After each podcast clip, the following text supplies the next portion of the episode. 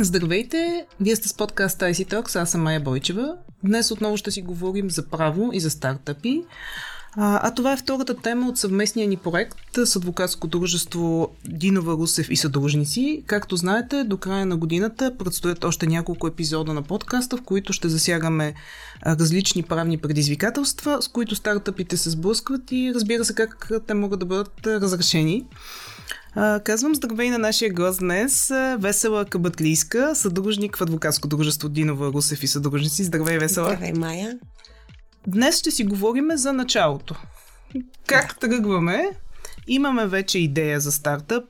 Тя смятаме, че е страхотна, иновативна и така нататък. И се впускаме в основаването на стартъпа. Какво трябва да направим първо от правна гледна точка? Да, а, началото е един мога да кажа, най-интересният за мен а, момент, тъй като това е един момент, в който всички минават през най-различни идеи, изключително много а, планове. А, и е много важен момент, в който а, страните могат да структурират отношенията, както помежду си, така и да си начертаят един общ път, а, който искат да преминат заедно. И смея да кажа, че всички фази, през които минава един бизнес, включително стартъп, са фази на растеж и на абсолютно различни моменти в отношенията помежду им. И е много важно наистина от самото начало да си даваме сметка за това. Това няма нищо лошо, то е съвсем естествен ход на, на нещата. И именно а, за това е важно в началото да помислим, да премислим, да си дадем време, а не да се отдадем само на импулса за гениалното нещо, което сме измислили в този момент, а, за да може нещата да се случват по-очаквано нека така да го кажем. А след това по пътя, без който лоши ще вървим, изненади. без лоши изненади, или поне те да са сведени до минимум. Аз бих казала, че първото нещо, което трябва да направи всеки стартъп и всеки бизнес е да си измисли име. А на пръв поглед това също е по-креативна част. Има няколко правни неща, които също трябва да, да вземат предвид. От една страна законът така дава доста свобода в, в това отношение. Един от най-забавните моменти в моята работа е да гледам имена на, на дружества в търговския регистр. Наистина има изключително креативни и интересни неща.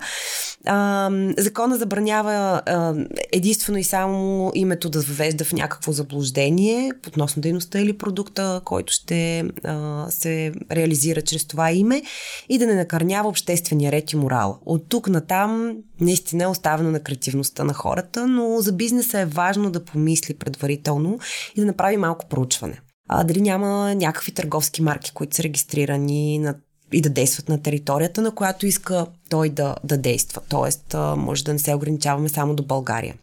Има специалисти по интелектуална собственост, които, представители по интелектуална собственост, които имат достъп до определени най-различни масиви от информация. В тази връзка, естествено, всеки също може да си направи, има публично достъпни източници и по-задълбочен и не чак толкова задълбочен анализ, но това е едно от нещата, които са изключително важни, защото накърняването на правата на, на вече регистрирани търговски марки е едно от нещата, които може да спре а, използването на това име. Другото нещо, което от практическа гледна точка е много важно, е домейна. Трябва да се избере а, къде да, в кои домени ще бъдат регистрирани с това име, дали няма вече регистрирани, а, защото имаше честно казано, дълги години, в които много се злоупотребяваше. А, имаше дружества, по ЗЗД, така наречени, тъй като те много лесно се оперират а, и а, които а, някакви физически лица си правяха сериозен бизнес с това, да регистрират най-различни имена и в рамките на една-две седмици да ги сменят, което им дава някаква защита в определени домейни и след това продават домейна. Тоест те запазват домейна, с това име, след това сменят името, запазват нов домейн и в един момент се оказва, че те имат запазени изключително много домени, които сами по себе си не са толкова скъпи, т.е. те не правят особена инвестиция, но след това ги продават за хиляди левове, долари, зависи кой ме таргета. Така че това е нещо, което също е хубаво да, да решат. Другото нещо е, че в също така, чисто от правна гледна точка е важно да се запознаят с домените не просто колко са популярни, а и какви са процедурите, в които когато възникне спор между двама носителя на едно и също име, например, вие сте учредили нещо в България и някой от чужбина дойде и иска и той този домен, какво се случва, как се решават въпросите, защото Честно казано, това е една много нерегулирана дейност, която на всичкото отгоре с голяма част от съдилищата ни абдикират да взимат решения по нея, точно преди липсата на регулация и в един момент може да се, да се създадат големи проблеми. Другото нещо, което можем да помислим, освен името, е естествено дали няма да се наложи да регистрираме, по-скоро дали искаме да регистрираме някаква търговска марка, патент или по някакъв начин да защитим интелектуалната си собственост и какви стъпки да предприемем, защото когато една идея особено е патентно способна, разкриването и на трети лица преди подаването на заявката за патент ще възпрепятства всъщност патентоването й. Така че е изключително важно да знаем с кой говорим, с кой си споделяме идеите. Мога да дам един пример. Днес кафе са създали капсулите, първите капсули за кафе, както знаем но а, за да се похвалят с новата иновация, която са измислили тези машини, тези капсули, те са ги изпратили на, най-добрите, на, на най-дългогодишните си клиенти.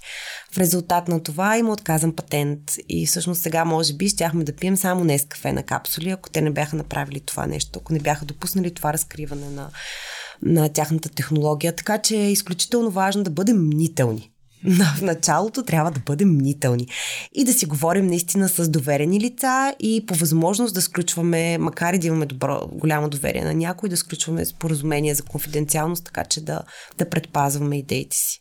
А, добре, а каква правна форма е добре да изберем за нашето дружество или фирма? На този етап в България предстоят промени. Надяваме се скоро да има и по подходящи за стартъпите правни форми. На този етап обаче са все още в, на ниво законопроекти.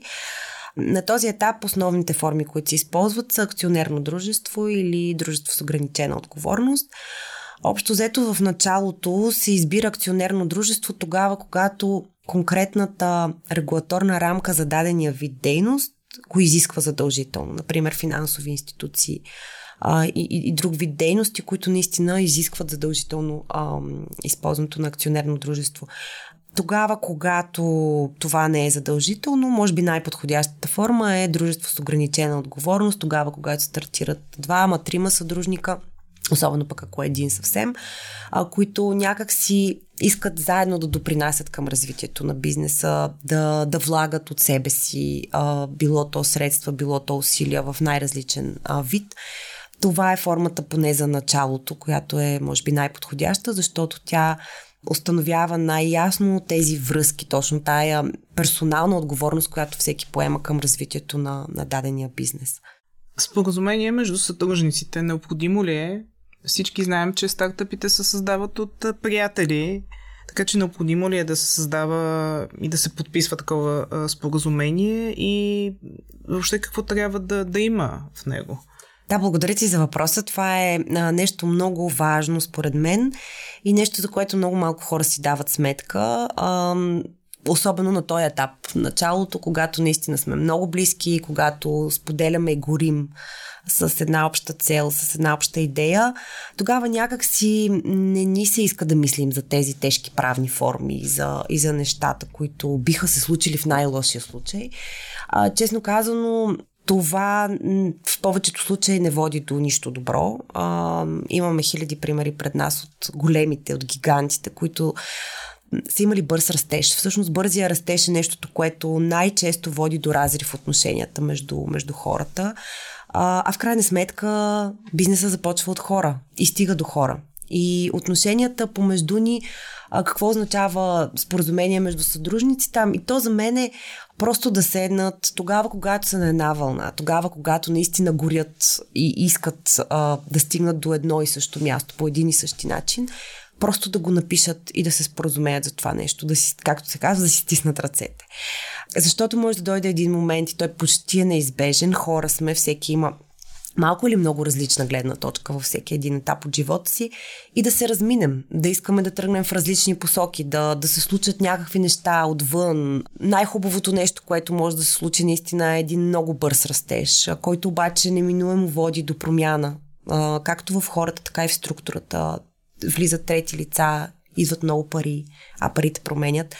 И ако днес, тук и сега не сме седнали, не сме се разбрали как ще се случат нещата между нас и в този момент и в следващия, както и в лошите моменти, в които сме някъде долу, не там, където ни се иска, може наистина да възникнат конфликтни ситуации. Всички сме гледали социална мрежа, какво се случи с създателите на, на Фейсбук, и как се открои само един от тях в един момент. С Стив Джобс знаем какво се случи в неговата компания.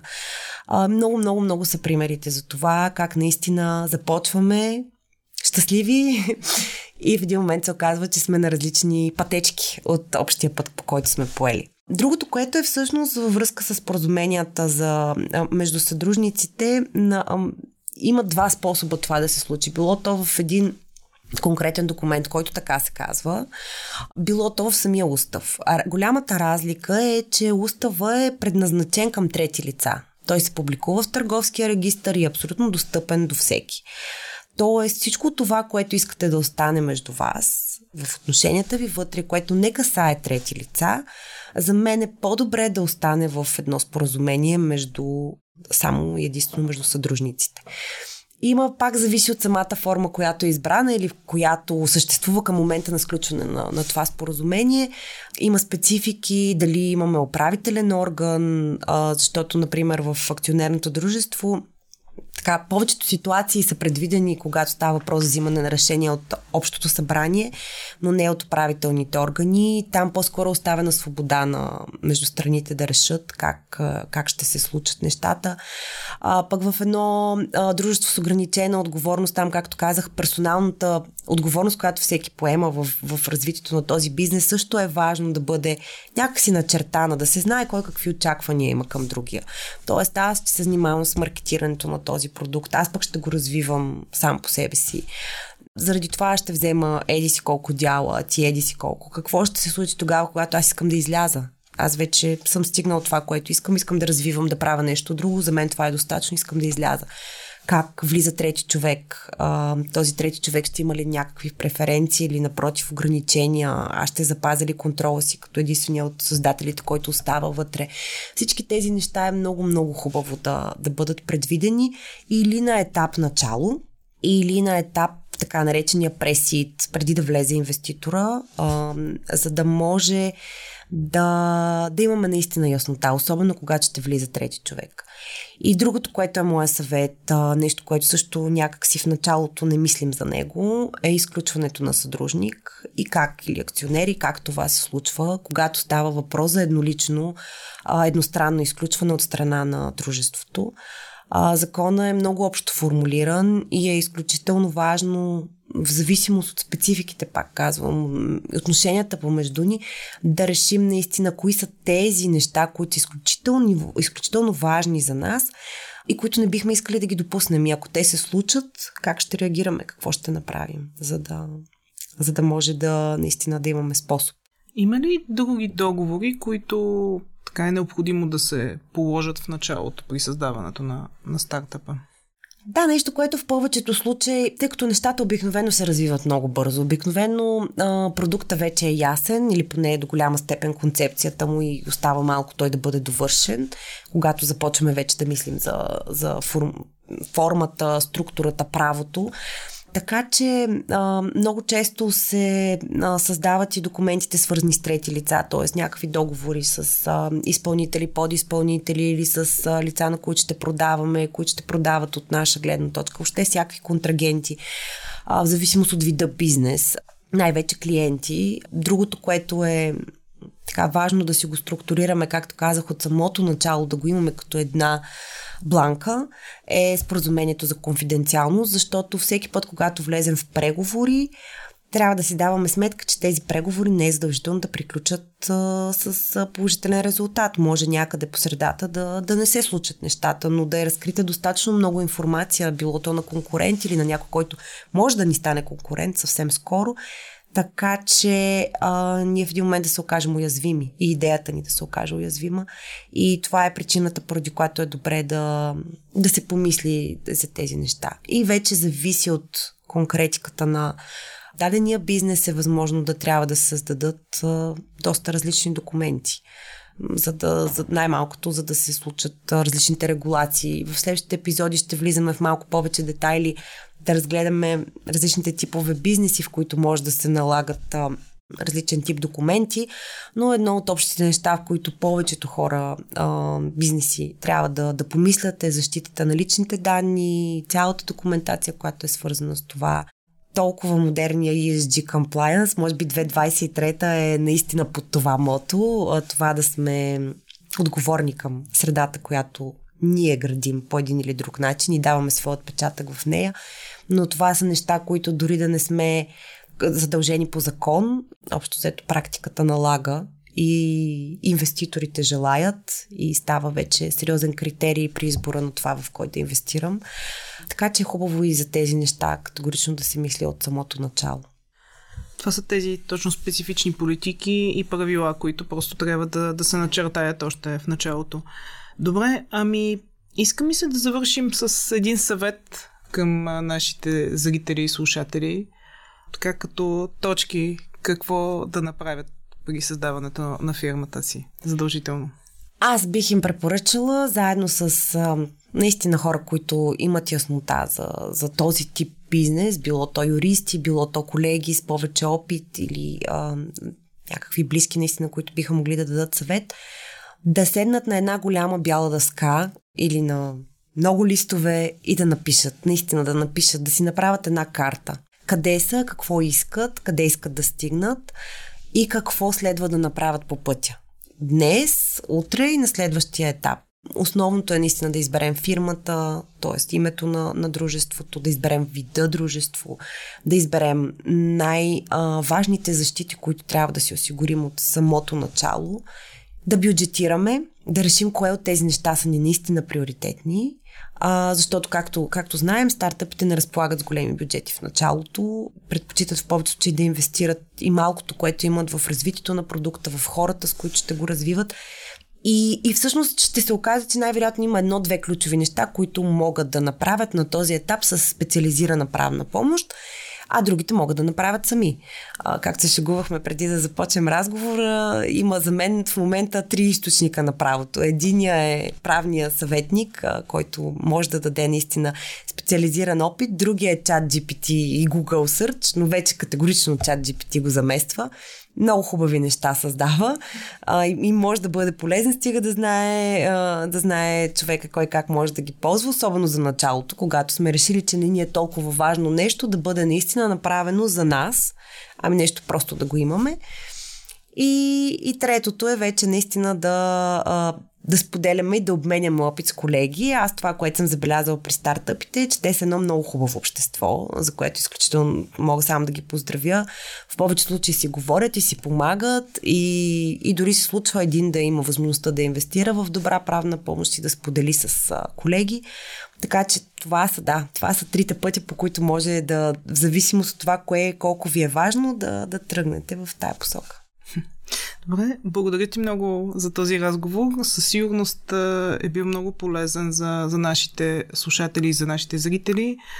Надявам тъй като се. наистина всеки в началото се лута, търси, не знае какво да направи. Ще продължим правната ни тема и в а, следващият ни съвместен а, епизод а, с Весела. Тогава ще засегнем други казуси, така че следете и очаквайте. А, благодаря ви, че ни гледате. Ако искате, може да последвате нашият а, канал Digitalk в YouTube. Ако искате само да ни слушате, може да го направите SoundCloud, Google Podcasts, iTunes и Spotify. Благодаря ви и до скоро!